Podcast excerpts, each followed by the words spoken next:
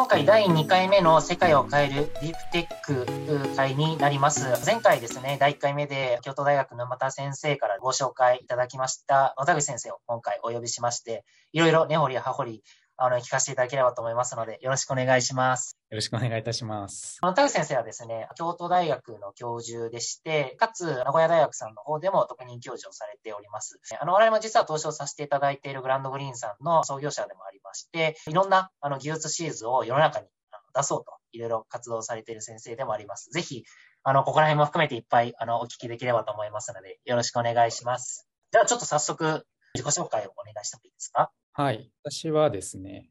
基礎研究をこうずっとやってきてるものなんですけど、えー、っと、これまで大学を卒業した後に、アメリカのカリフォルニア大学に研究員として3年間行っておりまして、その後、名古屋大学に戻ってきて、現在は名古屋大学と京都大学をこう兼任するような形でおります。で、一貫して植物の基礎研究をやってきていて、基礎研究がどういうふうに世の中に展開するかっていうのを、まあ、自分自身こう実体験として体感しながらやってきてます。で、名古屋大学にいらっしゃるときに、ブランドグリーン株式会社さんを、まあ、創業されたというようなところで、その時の、あの、創業の経緯であったりか、どういった背景があったのかみたいなところをちょっとあのお聞きしてもいいですか？研究テーマとして、まあ、接ぎ木とか植物の全身の情報伝達の機構について研究してきておりまして、ちょうど名古屋大学であの研究をこう展開している時に、まあ、こうびっくりするような植物の能力をこう出会ったというか、あの見出して、で、えー、っと、それをこうなんとかいろんなあの方にあの活用いただけるといいなと思って、いろいろ周りに相談する中で、こう、ベンチャーとしてあの展開を検討してみたらどうかっていうんで、あのグランドグリーンが始まりました。今、これから実はやりたいことであったりとか、今ここをすごく力入れてますってところを、ちょっと2つぜひちょっとお伺いしたいんですけど。あの、グランドグリーンはもともときっかけになったのが、私が発見したイカツギキっていうこう種類の違う植物をあの接ぎ木でつなげるっていう発見がきっかけに始まっていったんですけど当時から違う植物をつなぐことで、まあ、モデル植物でこう研究でこう使われてきたようなあのバイテクがノンモデルのあの作物に直接こう植物の体をつないであのデリバリーできるんじゃないかっていうところであのそうすると、まあ、いろんなこう種苗開発が加速するっていうんで、とてもこう価値あるんじゃないかっていうんで始まったんですね。うんうん、で、一番のミッションは、あの、新しい、こう、有用な種苗を、こう、作っていくというところだったので、まあ、その入り口は、えっ、ー、と、実際は、まあ、その、接ぎ木の技術であれ、なんであれ、まあ、構わないとただ、あの、重要なのは農業の成熟を加速するような、そういう種苗を多くの、なんていうか、方がこう、簡単にできる世の中になったら、すごい可能性が広がるっていうことで、まあ、それをこう、事業に中心にしてきて、今はゲノム編集技術であったり、まあ、従来育種の加速であったり、まあ、そういったことをあの事業の中心に据えてます。で、えっ、ー、と、実際にまあ、あの、接ぎ木の技術シーズっていうのも、あの、当初使いながら、まあ、技術的にはいろいろピボットもあって、で、今はこう技術が成熟してきて、まあ、安定したあのものが生まれてるかなと思ってます。うん、なんで、えっ、ー、と、私としてはなんか、この後、さらにこう有用な効率を上げて、こう、結果としてこうサービスの価格が安くなるような次のステップの成長につながるような技術シーズをこう提供できないかとかですねそういうことを考えながら研究をしてます。ありがとうございます。まあ、先生が今垂れてきた研究を、まあ、社会実装していくってなった時に、まあ、いろんな多分プログラムを例えば経営して、まあ、創業に至ったみたいなところとかもあると思うんですけど、創業に至るまでに具体的にされたことみたいなのをちょっとお伺いしてもいいですか？まあ、いろいろ初めて尽くしで、まあ、そもそもこうベンチャーもこう名前を聞いたことがあるぐらいだったんで、まずはこう大学の産学連携をされている方たちに相談して、そうするとこういろいろこうあの事業をやられた方につないでいただいたりして、まあ、どういう道があり得るかっていうお話ししました。で、そうした中でまあ具体的に出てきて、まあ、実際我々助かったのは JST のスタート事業というもので、そちらで創業前の技術シーズをこう見極めたり、まあ、事業的な戦略をこう検討したりというような、まあ、そういった取り組みさせていただいて、まあ、それでチーム集めもしてですね、まあ、創業に至るといったような、まあ、いろいろとこう周りの方にこう助けてもらいながら進んできたという経緯がございます。今のあのチーム集めみたいなところでいくと、そのいわゆるスタートプログラムの前からあの一緒にやりたい方がいらっしゃったのか、途中、まあ、スタートプログラム期間中にそういった方々にお声掛けをしたのかみたいなところでいくと、あの、どういうチーム集めをされたんですか？そうですね。チーム集めは、まあ、ずっとやってたっていうのが、まあ、正しいかなと思うんですけど、あの、そのスタートに、あの、応募するあの手前のところからいい方いないかっていうのは、やりながら助成金への応募っていうのも、まあ、同時並行的にやったっていうのがあの私たちのケースで。で、それにこう採択されると、少なくともその技術開発メンバーの方たちは、その大学の雇用っていう形で、あの、一旦こうご一緒できるんで、まあ、採択された後にこう一気に開発メンバーが増えたっていうような、まあ、そういう形でした。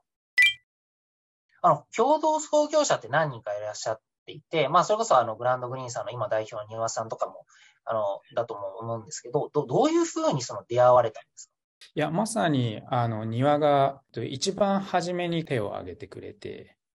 で関係性で言うとどういう関係性だっただったんですか？もともと、えっ、と、私たち、あの、その、京都大学時代に同じ研究室の、まあ、先輩後輩だったんですよね。で、庭の方がまあ後輩で、で、ちょうどまあこういったあの活動を始めようっていう頃に、学会で会って、それで、あの夜、こうお酒飲みながら話してて、それで、そうこんな面白い発見があって、なんとかしたいんだよねっていう話をしたら、それ絶対やるべきだっていう話になって。はい。あどっちも先生だったってことですね。当時はその、いわゆるアカデミアの分野でいらっしゃったってことですよね。そうですね。でそこで意気投合して。そうそう。まあ、それでお互い立場もあるんで、はい、まあ、あの、なんというか、すごくこうエンカレッジはされたものの、まあ、すぐにこう一緒にやろうっていう、そういうつもりで話してたわけじゃないっていうところはあったんですけど、まあ、こう、ものすごいこう、やるべきだっていうふうに庭がなってくれて、で結局、まあ、その二人がですね、中心となって、まあ、創業するという運びになりました。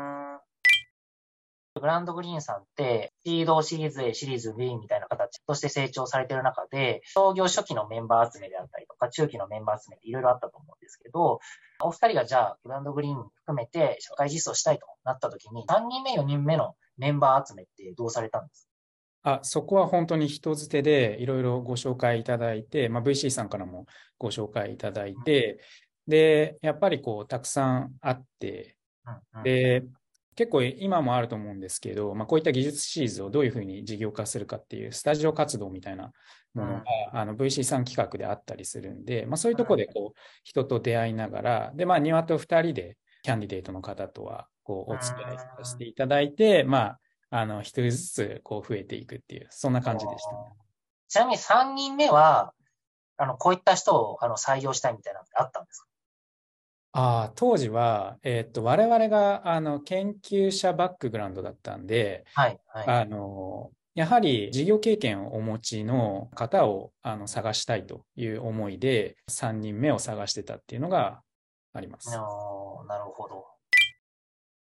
あと、グランドグリーンさんの特徴でいくと、資材をかなり結構本格的にされてる印象があるなと思うんですけど、これは、高口さんのアカデミアからの経験なのか、資材みたいなところの取得の背景、あの、きちっとやっていくって背景ってどんなことがあるんですか？そうですね。技術ベンチャーってことで、やっぱりこう技術が要かなっていうところで、まあ、漠然とその重要性は感じながら、やはり大学の各連携の方たちのアドバイスいただいたり、あの、それからまあ VC さん、投資家の方たちのアドバイスの中で、一番コアになるような知財っていうところは広めに取ろうということで、あの、結構そこは力を入れて、メンバーにもすぐにこう、知財に強い方をこう、中に入れるっていう形で、うん、あの、割とこう、身重な会社として始まったっていうところありますね。うん、なるほど。結構その、アグリテック、フードテックだと、やっぱり知財のことをそこまでやっぱりすごく深く考えてるスタートアップであったりとか、先生って少ないのかなと思うので、こうや本当その競争優勢を担保する意味でも、あとは世界でやっていく上でもすごく大事なのかなとは僕も思いました。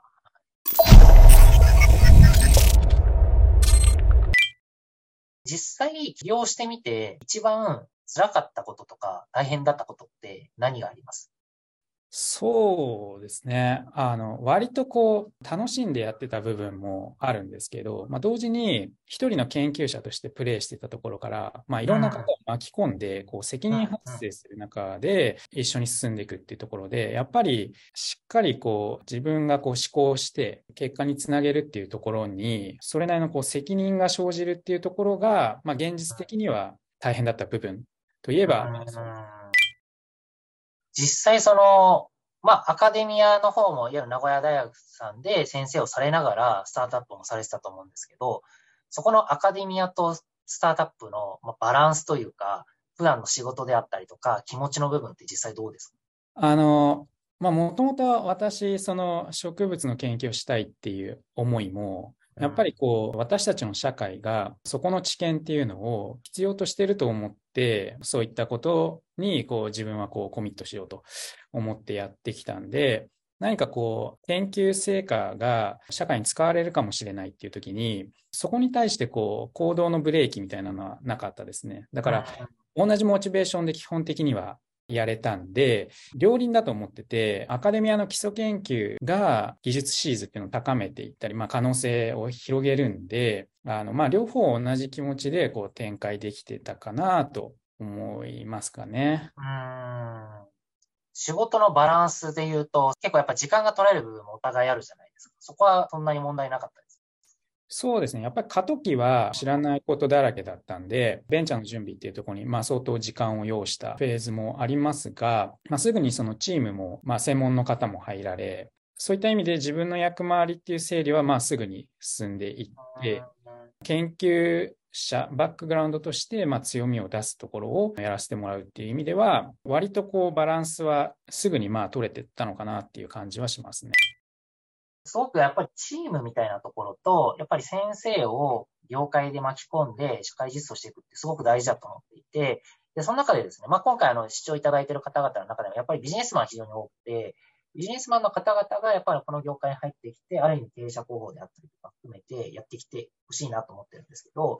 あの、なんかそ、そこで、いわゆるその最初の創業初期の時に、まあ、特にポイントになる点であったか、田口さんはすごく庭さんのことを信頼されて任産客されてると思うんですけど、まあ、そこら辺でやっぱり何か大事になるポイントとかって何になりますか？そうですね。あの、ディープテックってどうあってもその研究者並みにその技術をよく理解したり、まあ、そのポテンシャルとか変化のスピードみたいなイメージがつくのが難しいと思うんで、うん、なかなかこう技術サイドからこの人はすごくよく知ってるみたいな人を見つけるのは難しいっていう、あまあそういう実体験はあります。で、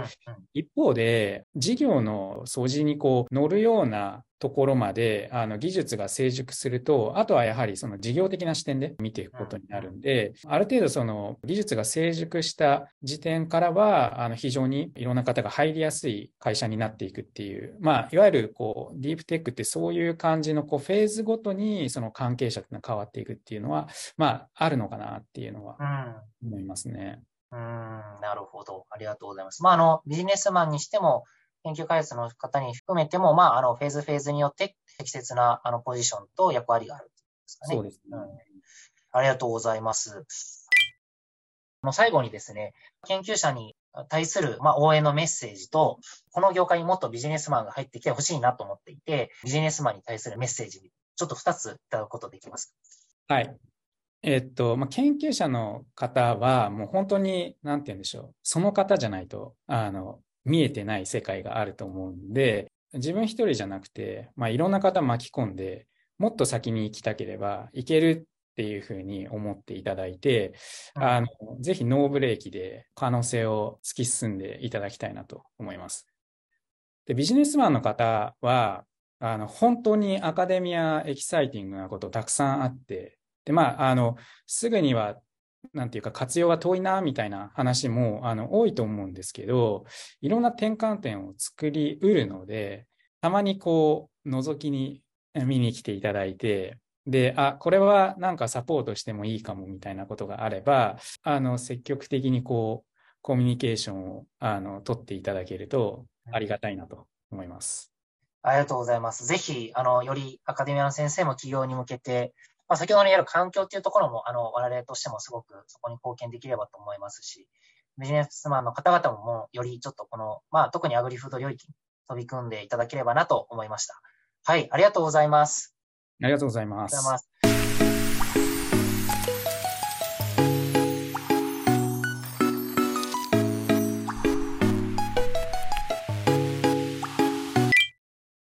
ちょっと最後にですね、あの、前回沼田先生からの田口さんに、あの、ご指名がありましたが、次の、あの、第3回目に向けて、ぜひ、野田口さんからちょっとご指名をお一人よければ、お願いできればと思います。はい。あの、私、あの、大好きな研究者で、あの、東樹さんって、あの、京都大学の方がいらっしゃるんですけど、はい、あの、微生物の研究者で、で、あの、サンリットシードリングスという、あの、会社をやられてるんで、よければぜひ。ありがとうございます。じゃあ、ちょっと、次、第3回目は、あの、東條先生にちょっとお願いできればと思います。